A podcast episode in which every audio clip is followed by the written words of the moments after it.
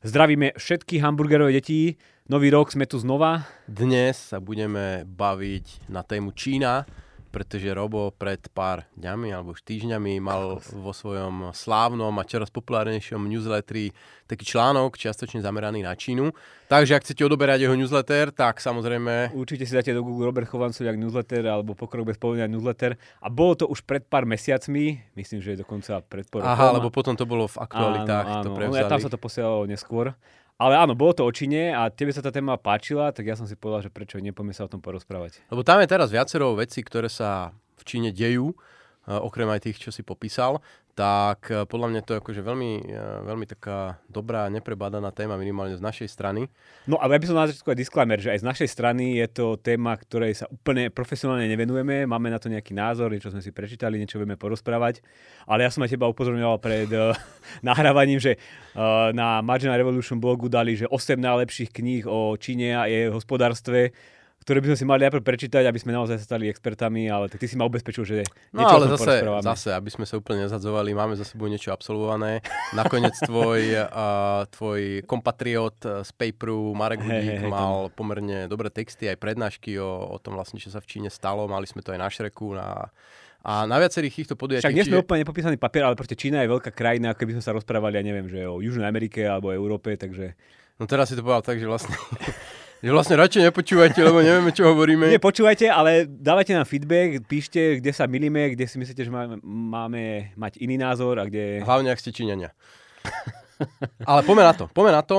Uh, začneme trochu tak možno s odstupom, že Čína je proste premiant posledných 20 rokov, všetci len si stavujú, kedy sa stane úplným ekonomickým hegemónom na svete a rastú im zúbky aj v tej zahraničnej politike a na Tajván si vyskakujú a ento toto. A, ale nebolo to vždy tak, akože po druhej svetovej vojne bola Čína veľmi biedná krajina, a, ktorá si prešla občianskou vojnou, bol tam obrovský hladomor a proste bolo to úplne, úplne zlé.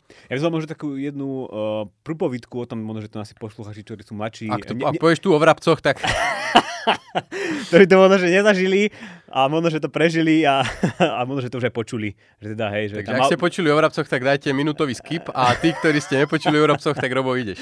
A podľa mňa to je úplne cool a podľa mňa to väčšina nepočula. Uh, napíšte potom do komentára, kto o tom nepočul a tí, tí, ktorí ste počuli, nič nepíšte.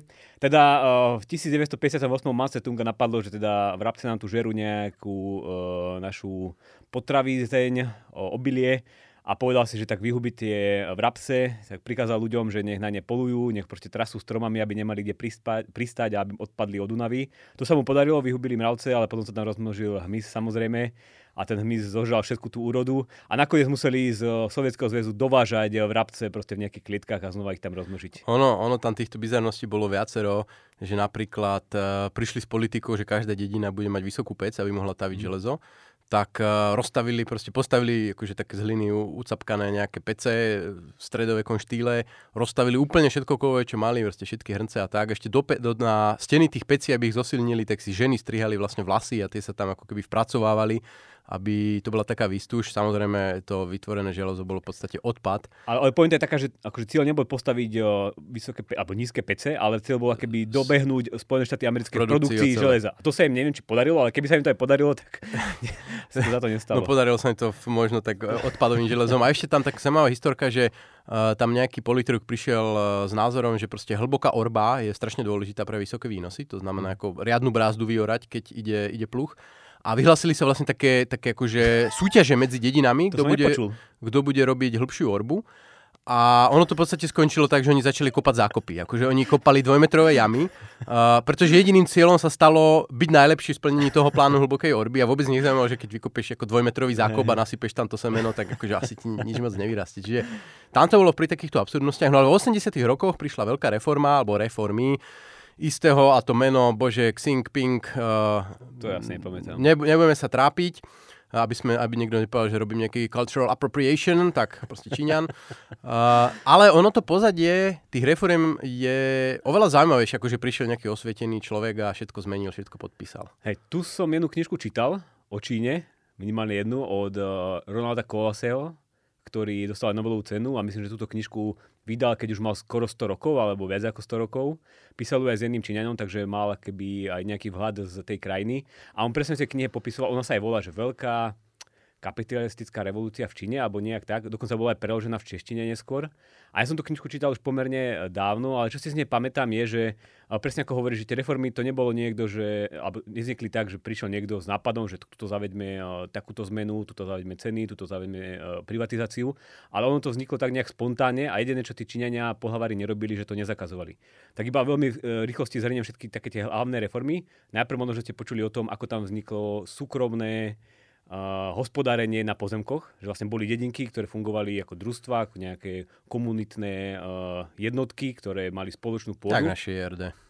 A jednoducho tam tí ľudia videli, že to nefunguje, tak sa stretli niekde za dedinou, tam krvou podpísali nejakú zmluvu, že tú pôdu si rozdeľujú do súkromného vlastníctva a že keď na niekoho prídu, že to má v súkromnom vlastníctve, tak ostatní sa postarajú o jeho rodinu, lebo jeho asi niekde odvezú. A takýmto spôsobom, keby nadivoko privatizovali tú pôdu a odrazu v tých dedinkách, kde toto zaviedli, tak začala vysoko rast produktivita a videli to ostatné dedinky, tak oni takto niečo zaviedli. A potom to všimli aj tí pohlavári, ale už to nechali tak. Takže to bola keby taká privatizácia zo spodu. Taktiež tam vznikli živnostníci takým spôsobom, že v Číne bolo veľké množstvo mladých ľudí, ktorí žili na eh, dedinách, vidieku, ale čo sa stiahovať do miest a tam nemali prácu. Je, tie fabriky ich nedokázali všetkých pobrať, tak oni začali si za, zakladať nejaké malé podniky alebo začali, ja neviem, poskytovať na ulici nejakú varenú kukuricu alebo, ja neviem, začali šiť topanky a podobné veci úplne v malom. A znova to bolo niečo, čo je v komunizme zakázané podnikať, ale tí pohovári si povedali, tak aspoň niečo robia, necháme ich tak. A takýmto spôsobom vzniklo malé podnikanie, z ktorého, a v tej knižke to je popisujú, množstvo tých malých podnikateľov sa stali veľkí biznismeni, ktorí potom o pár dekád keby naozaj uh, vlastnili veľké, veľké majetky. Tretia taká reforma bola štátne podniky, ktoré v tých rôznych oblastiach krachovali, nefungovali a začali preberať nejakí miestni lokálni manažery, ktorí si povedali, že vedia, čo tam, že tam vedia niečo zmeniť, nejak to trošku preupraviť a nejak nájsť odbyt tým fabrikám. A znova to tí pohlavári nechali tak, umožnili dokonca vznik paralelnému cenovému systému, že tam ani nedošlo k nejakej liberalizácii cien ako u nás, že sme povedali, že teraz ceny budú trhové, ale fungovali štátne ceny pre štátne podniky, ktoré sa tam hrali s nejakými vymyslenými cenami a potom paralelne vznikla normálne nejaký trhový mechanizmus, ktorý fungoval vedľa a ktoré využívali práve tie súkromné novozniknuté podniky. A potom samozrejme posledná, posledná štvrtá reforma boli špeciálne ekonomické zóny, o ktorých ste určite počuli, že vytvorili vlastne nejaké územie v Číne, kde povedali, že tu sa hráme na extrémny kapitalizmus a z toho vznikli tie uh, miliónové mesta ako uh, Shenzhen a, ako sa volá ďalšie. A sme zase pri čínskych názvoch. Hej, uh, Nebudeme sa trápiť. Šangaj, sa... Šangaj. Šangaj, to poznáme. Uh, čiže jedná sa o taký v podstate Fú, pokrok bola... bez povolenia, alebo transformáciu bez povolenia, na rozdiel od napríklad východnej Európy, kde jednoducho uh, v istý deň sa otvorili dvere, jedna garnitúra odišla, druhá vošla, zmenila všetky zákony a fungujeme nejakým spôsobom. Tak v Číne to bolo také, také priebežné a to potom možno otvára takú otázku, ktorá často zaznieva, že či je v Číne komunizmus alebo kapitalizmus. Ty máš aký názor? Mm, podľa mňa, akože, kde sa pozrieme, hej, že keď sa rozprávame o tom predávačovi uh, kukurici varenej na ulici niekde v Číne, tak ten akože žije asi úplnom kapitalizme, že môže sa jednoho dňa rozhodnúť, že uh, tu má hrniec, tu má nejaký varič a začne variť kukuricu. Ale keď sa rozprávame už o tom väčšom biznise, tak tam asi už tie chapadla štátu začínajú čím ďalej viacej uh, nejak do toho zasahovať. No ja, ja na to používam také prirovnanie, že, uh, že Čína je kapitalizmus s extrémne silným monopolistickým konglomerátom, ktorý sa volá komunistická strana Číny. Mm. Že v podstate všetky také tie, tie sci-fi filmy z 80 rokov a utopi, alebo dystopické ako Blade Runner a podobne, kde bola tá proste korporácia, ktorá ovládala celý svet a proste všade mala chapadla, tak toto je podľa mňa v istom zmysle Čína, že viac menej tam môžete robiť čokoľvek, že je to taký Manchester 1840, pokiaľ ale nejakým spôsobom neprekročíte hranice uh, toho vládnuce alebo toho, toho monopolistu. A to podľa mňa nemáš úplne pravdu ani v, tom, eh, v tých predávačoch kukrice, že áno, ty chceš otvoriť si stánok, tak ťa moc nebuzerujú, otvoríš si. Ale aj im sa môže veľmi jednoducho stať, že prídu, že sa postavia do cesty nejakým spôsobom nechtiac práve tomuto monopolu. Uh, ja neviem, má tam viesť cesta alebo niečo podobné, tak ako nikto mm. sa ich nepýta. Proste môžu byť veľmi jednoduchým spôsobom, spôsobom uprataní. Čiže je to podľa mňa takáto, takáto hybridná forma. Ale správame taký fast forward do, do dnešnej doby. Čína sa z toho výrobcu plastových hračiek a všelijakých proste lacných handier postupne mení, alebo zmenila na technologický gigant. Máme tu všelijaké Alibaby, Tencenty, výrobcu, výrobcu špičkových technológií, čo sa týka hardveru, ale napríklad neviem, aj rýchlovlakov a podobne. Uh, takže to vyzerá, že vlastne Čína začala ako keby dobiehať a predbiehať aj ten západný svet, že v mnohých veciach konkuruje už aj Spojeným štátom americkým. Ale práve ten tvoj komentár uh, hovoril o tom, že niečo sa tam teraz za, za, začína diať, niečo sa tam láme. A ty si tam mal také pekné prirovnanie, ktoré asi aj dám do nadpisu, ak si spomeniem, že Uh, to sa nepamätám. No, to, že ten článok, alebo minimálne aktualitách sa volá, že v Číne ano. mizne za deň či za rok... Uh, Každý, každých 42 dní zomre v Číne 1 miliardár. Tak sa to volalo, lebo tak sa to keby deje, keď to prepočítame. Ja som dohľadal, že majú tam približne nejakých 800 miliardárov, teda ľudí, ktorí naozaj extrémne zbohatli, ako si ty popisoval, aj na tých technologických firmách. A oni tam z nejakého dôvodu e, pomerne často e, zomrú rôznym spôsobom. Ja som si tu aj napísal teda tie, tie spôsoby, že e, teda za jednu dekadu ich zomrelo 72 a z toho 15 pachalo samovraždu, 17 bolo nejak zavraždených, 14 bolo aj popravených, teda to je práve tá nevýhoda tej Číny že vás tam môžu aj popraviť, keď teda nechcete niektoré veci. 19 zomrelo na nejakú chorobu a 7 zomrelo pri nehodách. Takže sú to také pomerne trochu aj podozrivé smrte, že že proste tá miera tých eh, násilných úmrtí je tam veľmi, veľmi vysoká, čo sa týka miliardárov, ktorí by v tomto mali byť relatívne eh, v bezpečí v iných štátoch. Ale toto je skôr taká, taká anekdota alebo taká, taká konšpiračná poznámka. Ale akože videli sme aj minulý rok, eh, že zmizol na 3 mesiace eh, jeden z najbohatších ľudí na celom, eh, na celom svete, Jack Ma. Tak potreboval dovolenku chalanisko, že? Hej, a potom, on vlastne, potom sa stalo to, že tá jeho spoločnosť Alibaba dostala 3 miliardy pokutu od nejakého protimonopolného úradu v Číne a Alibaba sa za tú pokutu poďakovala a povedala, že teda príjma to a zaslúži si pokutu a všetko pekne zaplatí. Takže toto je presne tá ukážka toho, že tam tie veľké spoločnosti vyrástli ale ako si hovoril, oni nie sú úplne slobodné a... a... Stále tam existuje hej. ten monopolný konglomerát, no. ktorý si drží ten, to, to, to svoje prostredie. Ale uh, zase, zase to je, môžeme povedať, že to je taká anekdota, že dobre, tak pokutu a nakoniec aj Google a Amazon v Európe dostávajú pokuty 5. cez 9. síce za ne neďakujú, ale ani zase tak veľmi moc nenadávajú, sklopia hlavu a zaplatia väčšinou, alebo aspoň sa tak tvária.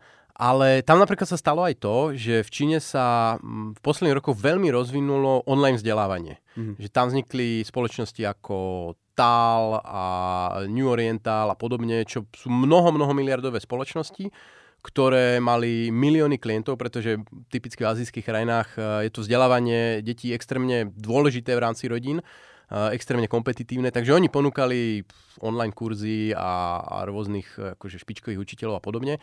A doslova ako takmer zo dňa na deň prišla vláda a povedala, že vy nemôžete tieto služby poskytovať, uh, myslím, že základným a stredným školám, alebo takto nejak to Oni to povedali, že, že nemôžu dosávať zisk. Že proste nemôže to byť ziskový biznis. A že nemôžu sa akoby... Nemôžete to komerčne v podstate ponúkať. A, nemôžu robiť IPO, teda nemôžu byť akoby financované nejakými súkromnými peniazmi investorov, ktorí sa rozhodnú do toho biznisu investovať. Proste spravili z toho nás, neziskovky. No, ale ako tým pádom ako zabili tie spoločnosti. Oni napriek tomu, že veľmi dobre fungovali, tak keď si pozriete, ja hovorím o tom Tale, pretože Uh, ten, som, ten som trošku sledoval, on sa obchodoval na burze asi za 90-95 dolárov. Behom tohto roka uh, klesol na 6 dolárov. Už si nakúpil? Uh, vtedy som nakúpil asi za 500 eur a vtedy klesol na 3 doláre, takže... takže Teraz nakúpim ja. takže uh, tá, tá spoločnosť v podstate totálne padla na dno. Napriek tomu opakujem, to nebolo akože nejaký lokálny šuflikant. To bol, oni majú niekoľko desiatok tisíc zamestnaní. Čiže... Ja, ja som si aj pozrel dnes, uh, do, do toho skočím, že keď sa pozrieme na 5 najväčších uh, edtech spoločnosti, teda technologické spoločnosti vo vzdelávaní, tzv. Unicor- unicornov, teda spoločnosti, ktoré majú väčšiu hodnotu ako miliardu, tak sú tam eh, tri z Číny, jedna z Indie a jedna zo Spojených štátov amerických. Teda naozaj, keby v minulosti, keď sme chceli vedieť, že čo sa robí nové v nejakých technologických firmách, tak sme sa pozerali na západ, ale dnes, keď chcete vedieť, čo sa deje v nové technologických firmách, tak sa potrebujete pozrieť na východ, že tam práve vznikajú tie najnovšie inovácie a tam v Číne majú už bezdomovci, ja neviem, 10 rokov QR kódy a tak sa prispieva ľuďom bez, bez domova. Takže oni sú naozaj popredu. A som ti do toho skočil, tak pokračuj. No nie, dobre si, to, dobre si to v podstate naviazal v tom zmysle, že ty si tam mal taký graf, ktorý ukazoval, že koľko je, ako sa vyvajú tie jednorožce v Číne. No a jednorožce sú vlastne, ako to máš zadefinované? No, že... to, je to spoločnosť, ktorá má hodnotu jednu, viac ako jednu miliardu, ale keby súkromným ohodnotením. Teda nie je IPO na verejnej burze, ale keby uh, investori ju hodnotia na viac ako miliardu. Čiže ako keby sú to tie spoločnosti, startupy, startupy ktoré ale už majú potenciál stať sa svetovými presne, gigantami. Presne. No a tam bol na t- ten graf ukazoval, že v posledných rokoch to množstvo týchto jednorožcov v Číne začalo prudko klesať. Mm, v roku 2015 to bolo v zásade jednak jednej s Spojenými štátmi americkými, teda za rok ich tam vzniklo nejakých 20, v Číne aj v Amerike. A už minulý rok to bolo, že v Amerike ich bolo 132 nových a v Číne boli 3. Čiže ono to, ono to trošku vyzerá, že tie čínske tech firmy začínajú strácať dých. A, uh, je to... niekto im stojí na krku? Alebo im niekto stojí na krku. To je práve to, že, uh, že či to má nejakú kauzalitu alebo len koreláciu s tým, čo tá vláda robí. Lebo my sme vymenovali len čas, tam sú ďalšie veci, akože viaceré čínske tech firmy boli nutené alebo sú nutené stiahnuť sa zo západných burz, mm-hmm. čo ako znamená značné odrezanie od kapitálu. Známy TikTok. TikTok napríklad. Ty tu máš spomínaný Didi, ktorý vymazali z apkového obchodu. To je Uber čínsky, na ktorom je 400 miliónov ľudí. V podstate prišiel o, teda neviem, že či prišiel, ale uzavrel sa mu ten tým, tým ten trh. Oni ako vymazali ho akéby z App Store, hej, na nejaké určité obdobie, lebo nejak vy, vy, vytrhoval, či ak sa to volá, vy, vystrkoval rožky a proste Číňania si povedali, že toto teda nebude sa tu diať. A... Áno, tam bol ten príklad, nie, že oni vlastne ukázali, ako presne, chodia presne. čínsky úradníci do práce, alebo skôr nechodia. a vtedy ako proste... chodia v piatok už o jednej domov a urobili z toho takú databázu, nejakú mini štúdiu a to a sa vtedy nepáčilo. strana vlastne luskla prstami hey. a mnoho miliónový, stovko miliónový podnik v podstate mu šliapla na krk. A tu sa plne dostávame k tej zaujímavé veci, že si sa pýtal, či je to kapitalizmus alebo komunizmus, že a že veľa ľudí sa pýtalo, že či náhodou takáto forma čínskeho kapitalizmu nemá nejaké výhody oproti tomu demokratickému kapitalizmu, aké tu máme my na západe. A tu sa ukazuje, že možno, že to malo v minulosti nejaké výhody, hej, keď Čína podporovala ten svoj technologický biznis, tlačila ho do sveta, proste sme sa tu báli tých veľkých firiem a čí, tí čínsky pohlavári to brali ako niečo, ako nejaký svoj poklad, ktorý, ktorým dobijajú svet. A dnes odrazu si niekto tam povedal, že a, zmeníme politiku, prestaneme akéby brať toto ako náš poklad, ale mus, je, je to niečo, čo nás ohrozuje. Teraz z rôznych dôvodov to môže ich ohrozovať, ich moc. A zo dňa na deň keby začali proti tomu bojovať a tie firmy sa keby rozpadávajú a strácajú hodnotu a úplne sa tam keby všetko mení. Toto si dovolím tvrdiť, že na západe by asi nebolo, nebolo možné. Že tu tí politici asi nemajú až takú silu, a tá sila sa môže využívať hej, akože pre dobré veci, keď chceme ten kapitalizmus akože nechať voľne fungovať, ale môže sa využívať aj, aj pre zlé veci, keď si povedia v jeden deň, že o, my tu nejdeme budovať nejaké technologické firmy pre spotrebiteľov, ktoré šíria zábavu a zviditeľňujú nejakých ženštilých mužov, ktorí uh, sú na TikToku, ale povedia si, že a, ideme presadzovať tvrdý hardware a pozornosť peňazí, talentov, univerzít sa nebude smerovať na TikToky, ale na výrobu čipov a neviem, nejakých navádzacích rakiet pre armádu. Takže ale toto, toto je podľa mňa veľmi častý efekt pri centrálnom plánovaní, že to sme videli aj v Sovietskom zväze, aj v, ja neviem, v Československu, že v Sovietskom zväze v 30. rokoch tam chodili zo západu všelijakí intelektuáli, obdivovali, ako tam oni prebudovávajú tú spoločnosť a budujú priehrady a vymontujú traktory.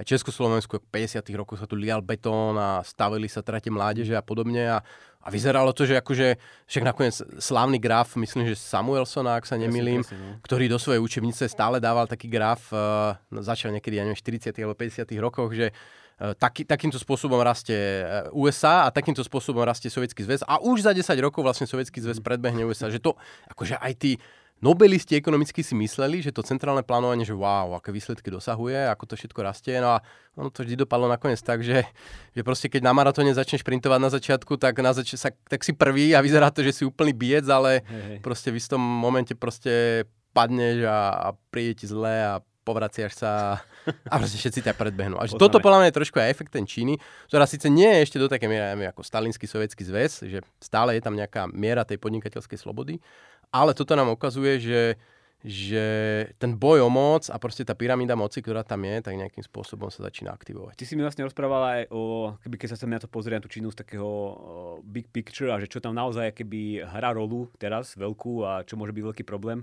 Sú práve tie nehnuteľnosti a evergreen, že s tým tam boli nejaké problémy, to ešte môžeš nejak v krátkosti... No, my sme sa bavili o technologických firmách, ale tam akože tých uh, ležiacich mín je... V podstate my nevieme koľko, pretože do tej Číny je veľmi ťažké vidieť a Evergrande sa to, Evergrande sa to myslím volalo, čo je akože gigantický developer a s úvermi asi za 300 miliard dolárov, ktorý v podstate viac menej v defaulte a e, čínske nehnuteľnosti sú najväčší trh aktív vlastne na svete. E, a my nevieme, čo sa tam deje, my nevieme, do akej miery e, vlastne oni mali nejaké otvorené štátne úverové linky. Vyzerá to, že aj v tomto prípade nastalo to, že jednoducho ten čínsky štát priškrtil ten tok financí do tejto spoločnosti. A teraz je otázne, či to boli akože náhoda, nejaký ekonomický prešlap, ktorý urobili, že ani nevedeli, čo sa stane, alebo jednoducho sa tam stalo niečo oni si povedali, dobre, koniec, teraz vám škrtíme prívod a pôjdete k zemi. Čo samozrejme, už vidíme, že sa to napríklad odráža aj v tom, že čínsky ekonomický ráz na tento rok je predikovaný asi na 4, čo čo ako na Čínu veľmi mm. nízke číslo. Uh, vidíme, že majú veľké problémy s poklesom populácie. Minulý rok vlastne dosiahli moment, keď, sa, keď čínska populácia začína klesať. Pesimistické odhady hovoria, že o 45 rokov oni stačia, stratia polovicu populácie. Že v podstate z dnešnej 1,4 miliardy či koľko padnú na asi 700 miliónov, čo je mm čo bude znamenať obrovské problémy pre, pre Čínu, čo je nakoniec zase dôsledok centrálneho plánovania. Do roku 2015 tam mali ešte politiku jedného dieťaťa, vlastne, že keby motiváciami a politikou sa snažili ľudí presvedčiť, aby nemali viac ako jedno dieťa. A teraz v roku 2020 na to otočili a presne keby opačnú politiku začali presadzovať, že, že to keby šialené, že keby uh, chcete manažovať takúto veľkú krajinu miliardovú a takto sa seknete, hej, že vy vlastne vynúcujete presný opak toho, čo, to, čo potrebujete. A teraz je otázka, že vlastne, či aj z toho dôvodu je Čína taká aktívna tým, že tlačí na Tajván, alebo že brutálnym spôsobom rozosieva investície po svete. Napríklad teraz Sri Lanka sa dostáva do značných finančných problémov, lebo spravili Číňania u nich, im poskytli peniaze na množstvo veľkých investícií do prístavov, ciest a podobne, z ktorých ako, není žiaden užitok, lebo keď investuje štát, tak väčšinou to takto dopadne. Majú veľké problémy splácať. Čiže Čína takýmto spôsobom aj investovala po Afrike, kade, tade. No a teraz podľa mňa aj pre nás je otázka, ako sa to vyvinie a čo to bude znamenať pre nás. A zároveň, uh, vlastne keď sme, než sme sa myšli, ty si dal také pekné prirovnanie, že mnoho z tých ako keby uh, snách regulovať nejaký sektor a totálne, totálne ho dostať pod svoju kontrolu sa začína objavovať aj, aj v Európe. Že ty mal taký dlhý zoznam proste regulácií len na tento rok. Tak si sadnite, sadnite si, uvoľnite uh, sa. ja som si to tu aj spísal, lebo samozrejme, že by som si to nezapamätal.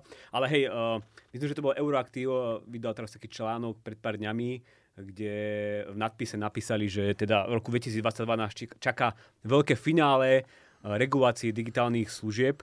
A ja som si z toho spravil taký eh, zoznam, že čo sa všetko chystá v Európskej únii, aby sme tu nenadávali iba na tú Čínu.